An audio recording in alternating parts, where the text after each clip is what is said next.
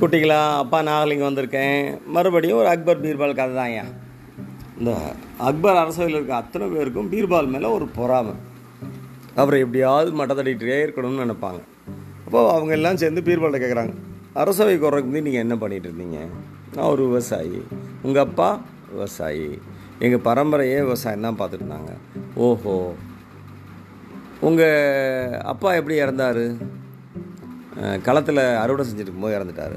தாத்தா அவர் வயக்காட்டில் இருக்க கிணத்துல விழுந்து இறந்துட்டார்.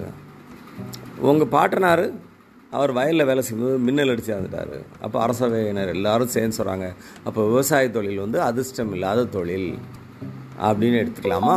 அப்படிங்கிறாங்க.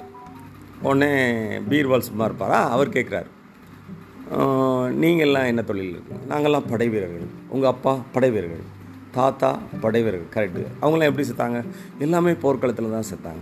அப்போ படைத்தொழிலும் அதிர்ஷ்டம் இல்லாத தொழில் தான் போல இருக்குது அப்படின்னு பீர்பால் சொன்னால் மற்றவங்களாம் வாயடைச்சு ஒரு மாதிரி பார்க்குறாங்க அப்புறம் மேலும் கேட்குறாரு பீர்பால். இப்போது பேரரசர் அப்பா தாத்தா எல்லாம் படுக்கையில் படுத்திருக்கும்போது தான் இறந்தாங்க. அப்போது உங்கள் கணக்குப்படி படுக்கையே அபாயமரமானது இல்லையா? அப்படின்னு கேட்டவொடனே எல்லாரும் வாயடைச்சு போயிட்டாங்கப்பா. இன்னொரு நாள் இன்னொரு கதையோட அப்போ வந்து உங்களை சந்திக்கிறேன். அதுவரை நன்றி வணக்கம்.